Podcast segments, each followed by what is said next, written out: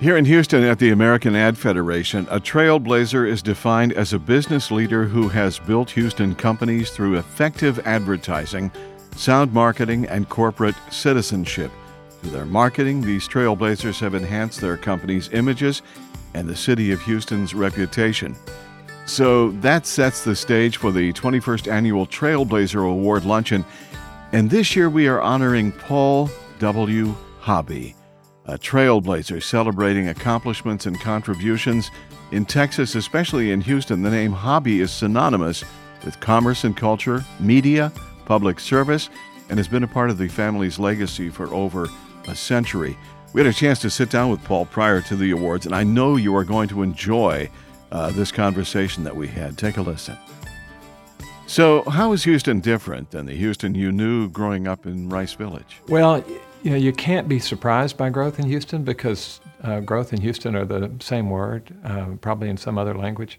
So, my father's dove hunting lease growing up was River Oaks Chrysler Plymouth, right there on Kirby. You know, Kirby was far from paved in those days. So, none of us can be surprised at the uh, perpetual growth machine that is Houston.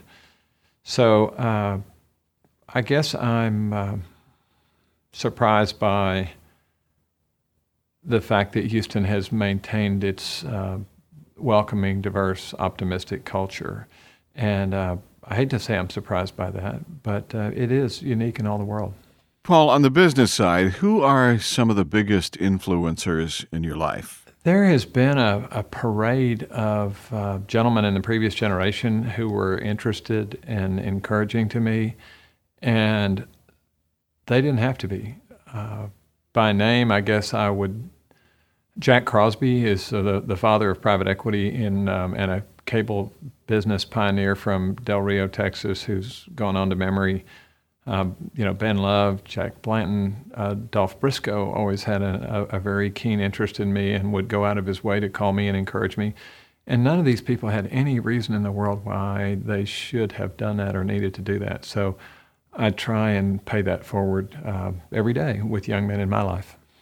Growing up, your world was a little bit different than many other folks. Uh, that's a given. What were some of the key benefits of being exposed to people who were highly successful in both business and in politics? Well, uh, Houston felt like a small town to me growing up, and it still does, as silly as that sounds. But I guess if there was some advantage in growing up in uh, a circumstance where I had wide exposures and privileges and whatever those words are, is that you the the Wizard of Oz effect was exposed pretty early on. A lot of people that were perceived as great and powerful Oz, politically, economically, religiously, any other way. Once you could see those people up close, you could tell they were just a scared little guy behind a curtain, pulling ropes as fast as they could, trying to live up to the world's expectation of them. And uh, as you get bigger, the expectations get higher, and the uh, ropes move faster and so that there was a, a quiet desperation and, and humanity in all these people that the world thought were different than they were. Uh, we saw that pretty quick. Okay, we need to check out your crystal ball now. What does Houston look like 25 years down the road? Well, I, I hope it's uh, continuing to do what it's doing now, and that is uh, densifying, you know, maintaining diversity, having a little more security in itself. Uh, sometimes Houston's been a its motivator is the chip on its shoulder. Oh, we're a global city, we're a global city. Well, the more times you say it, the less times you probably are it. So, bumper stickers and New York consulting firms, Houston's hot, Houston's cold, whatever, whatever. Uh, I think we ought to have a little more security uh, and a sense of ourselves that we are a global city. We don't have to say it. We are politically and economically relevant. We are geopolitically on everybody's radar screen. And so now it's time to infill and pay attention to detail. You know, Houston was kind of a, a, market share strategy. We did this big land grab, and if Sun Concrete was good, more was better. But window boxes, details, fixing curbs, quality of life, all the things that millennials want. Uh, there is an infill process going in way in a way that it hasn't in a, a restless adolescent Sunbelt city that we've always been. So more of the same. So it seems like Texas has kind of always been centric to your life and career. Being at the helm of Texas Monthly also seems like you've kind of come home. Is that your feeling as well? Oh, I don't think I ever left. Um, I lack the imagination, maybe. But it's true that um, I've done a lot of things across a lot of socioeconomic geographies in Texas, so I, I may know a few places and I may know a few people. So uh, Texas Monthly is a good use of me. You have been quoted as saying that in Houston, all things are possible. What does that mean? Uh, it sounds like one of those slogans I just said we ought to try and get away from. But uh, I'm always amazed at what outsiders say about us. I learn much more about Houston from people that hadn't been here very long versus the rest of us. And how would we know? You know, we're um, the frog in the boiling water. And I'm always amazed at what outsiders say about the ability of a good idea to get traction in Houston immediately you know, you can go see 25 people that matter, and if they have a good idea, oh my gosh, all of a sudden we're off and running. And they're like, you don't understand, Paul. It doesn't happen like that in other places. So, how do you encourage someone else to use their time wisely and build on their talents? I'll accept the compliment whether I'm deserving of it or not, but I, am careful. I don't give anybody advice or wisdom because um, I don't consider myself um, qualified to do that. But what I will say is, my experience has been that if you keep your capital and your sweat close together, then that's um, that gives you a better result. You know, you're leveraging the capital better, and you are seeing your results better, and you're not just um, harried running in all directions trying to please everybody. The good news about Houston is there's plenty of talent out there, and there's plenty of capital. This is not a small town, so. Um, I had a Sunday school teacher who used to say it this way: "The need is not the call." So if you just focus on what you focus on and apply your sweat and your capital, uh, the rest of the things are probably going to get focused on by other highly qualified people. Paul, you credited your father as having intellectual independence. What is that? And how do you practice that in your life? What I mean by intellectual independence in the context of my father is that he has the cold eye of a military officer, of a newspaper editor, of a presiding officer, um, all of which he was. So he's just not uh, much wowed by shiny baubles. Uh, his value systems and his satisfaction mechanisms are um, pretty abstract. Let's take a moment and talk about the Greater Houston Partnership, uh, your role and your vision, and how is GHP changing Houston? Well, as you probably know, the GHP is a mashup of three different functions of the business advocacy role, the uh, Chamber of Commerce role, and the economic development role. And so it has to serve multiple masters by definition. And so um, one year to the next, maybe one master gets more attention. But the thing that I tried to maximize is the GHP to realize and employ its convening power. And that is, um, I helped get them into a space that's more readily available and attractive for convening. And I encouraged them to get into some tough issues where we didn't necessarily have the answers, but we had the ability to put all the stakeholders in a room, and, and that was enough. Uh, the context of all that is that you get criticized in the newspaper because, hey, you know, that's uh, that's what happens with tough issues. If they weren't tough issues, they would have been solved a long time ago. And so I think maybe uh, partially under my influence, the GHP realized that uh, criticism's better than irrelevance. And uh, if you stay away from the tough stuff, you're irrelevant. So I think GHP is it's convening um, in just the right way. So it, it's made Houston immeasurably better, uh, but that's hard to quantify. Other people could have other opinions. So let's talk about your connection with NRG. Well, it's one of those things that just sort of flies in the side window of your life. So you think, hey, well, maybe that's meant to be. Maybe that's a God thing. But I'm uh, close to historically David Bonderman and Jim Coulter of TPG, and they bought with some other private equity firms all the generation assets when deregulation was happening, and they called that Texas Genco. And they said, uh, gee, Paul, we've got plenty of smart people on the board, but we don't have anybody that can find Texas on a map. And uh, so that's really why I'm there, is because I can find Texas on a map. Uh, Genco, of course, was bought by NRG, and we have uh, traveled many miles since then, and I have learned a lot. The power business is um, is dynamic and interesting, and so for somebody who's got a short attention span, I just think of it as a low boredom threshold, but the world calls it something else. But um, so I, I, like the power business because it's sort of the end game for combustion or photosynthesis or whatever you're going to do to generate the marginal electron. Your energy also goes into Genesis Park LP here in Houston, where you are founder and the managing chairman of that organization. Money helps build stuff. So, how does GP figure out the best way to spend that money? Well, we obviously have a pattern. We have deals that we like to do. We have done 10 carve outs of public companies, for example, and none of those were auctions. They're all negotiated transactions where we're going to be a good steward of the asset. We're going to be a good partner with the former parent who either has lost interest or can't afford to do this anymore.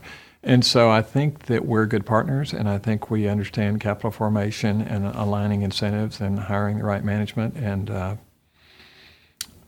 again, helping build businesses. So a lot of people deploy capital in a passive way, and that's probably better, but we're just too cheap to pay those prices. So we usually buy something that has something that we need to work on, and, uh, and generally we figure it out over time.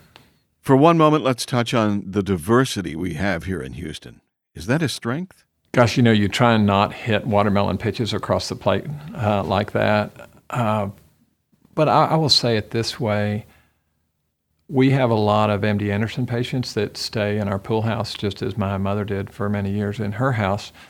And one way to get Houstonized real quick is to go to the medical center because they'll always come back to the house saying, uh, the four most important people in my life, all of a sudden, I can't pronounce any of their names. And you just kind of smile and you nod and you go, okay, they've been Houstonized. They get it. Paul, you've been quoted as saying, as it relates to Houston, a more intelligent approach to growth Less on the central planning, but more on central steering. What do you mean by that? Oh, maybe this gets a little wonky, uh, but Houston and Texas generally are very volitional places, and that is uh, they're willing to be steered, uh, but they're not willing to be commanded. In Houston, the private sector leads really almost anything that's important, with the exception of you know criminal justice, infrastructure, things that only the city can do. But uh, think about it schools, upper, lower division, charter schools, medical research, medical, uh, clinical, performing arts, visual arts. You just keep parks, just keep naming it. The private sector leads all that activity here. And if you tried to create some mandatory governmental overlay to put over the top of that, it wouldn't work. But if you have um, a mayor, for example, who wants to conduct the symphony and create carrots and sticks and encourage and steer the, the uh, powerful forces of the private sector and philanthropy in Houston, that's what works. You have called Houston the logistics capital of the United States, uh, but you say some things need to be fixed to make that better. What are some of those things? Pretty mundane stuff like the ports. Uh, can work together better. The uh, rail can connect to the deep water at Freeport better. Uh, a lot of kind of mundane things like that. We've learned how to use Ellington better and better. I don't think that we've quite maximized it yet. I think we need to understand that in a uh, an economy that focuses a lot on manufacturing things, as 3D printing becomes a scalable technology, it's going to change Houston a lot. And so, you know, data analytics, 3D printing uh, there's a lot of things that Houston needs to become uh, the headquarters for those sorts of things, and we're not quite yet. So, what kind of a message should our city send to those folks considering Houston as a destination, whether it be for business or for living in general? Uh, opportunity, freedom, opportunity. You know, what I said about volition, you know, anybody will um, help you here if you ask nicely. And uh, but if you are looking for a government that is uh, going to do all things for you, will be your safety net and your protector at every moment of every day, then you probably ought to be somewhere else where the social contract works differently. But my experience is your experience, and that is don't come to Houston for a weekend. You know, come for a month or two months, and then you'll kind of get it. So we're more of an inside out place than an outside in place. In some of your interviews in the past, you've mentioned affinity groups, people like Buc-ee's, Southwest Airlines, Dell, HEB, Bluebell, and more. How do those affinity groups play into the overall growth of the Texas brand? Yeah, I mean, are those affinity groups or are they brands that are so powerful they feel like affinity groups? So it may be a circular observation, but when you think about revitalizing Texas Monthly and making it current and relevant and vital and involved in the new Texas and not just Willie Nelson's Texas, God bless Willie, after all, and barbecue. You got to say good things about barbecue.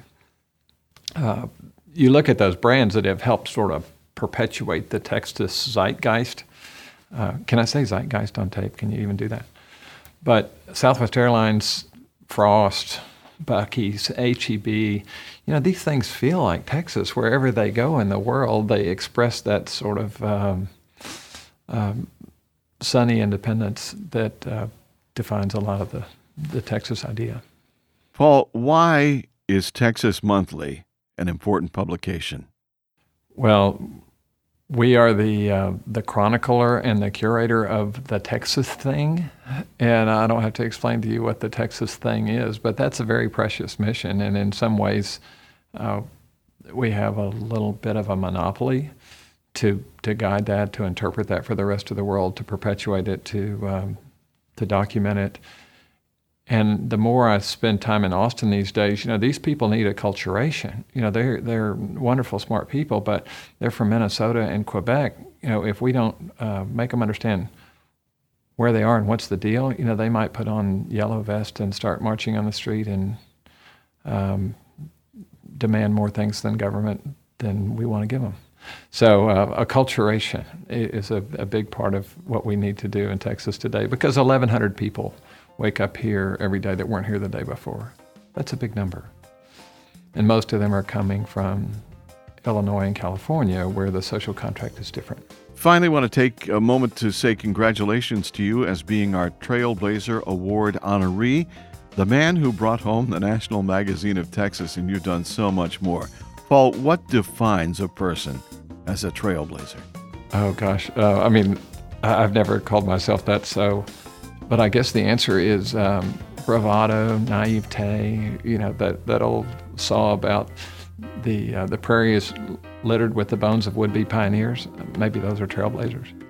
And there you have it, Paul W. Hobby, our 2019 Trailblazer Award honoree. Thanks for listening to Ad Speaks Houston, the production of the American Advertising Federation Houston chapter. Find out more at aaf-houston.net. Copyright 2019 AAF Houston. All rights reserved.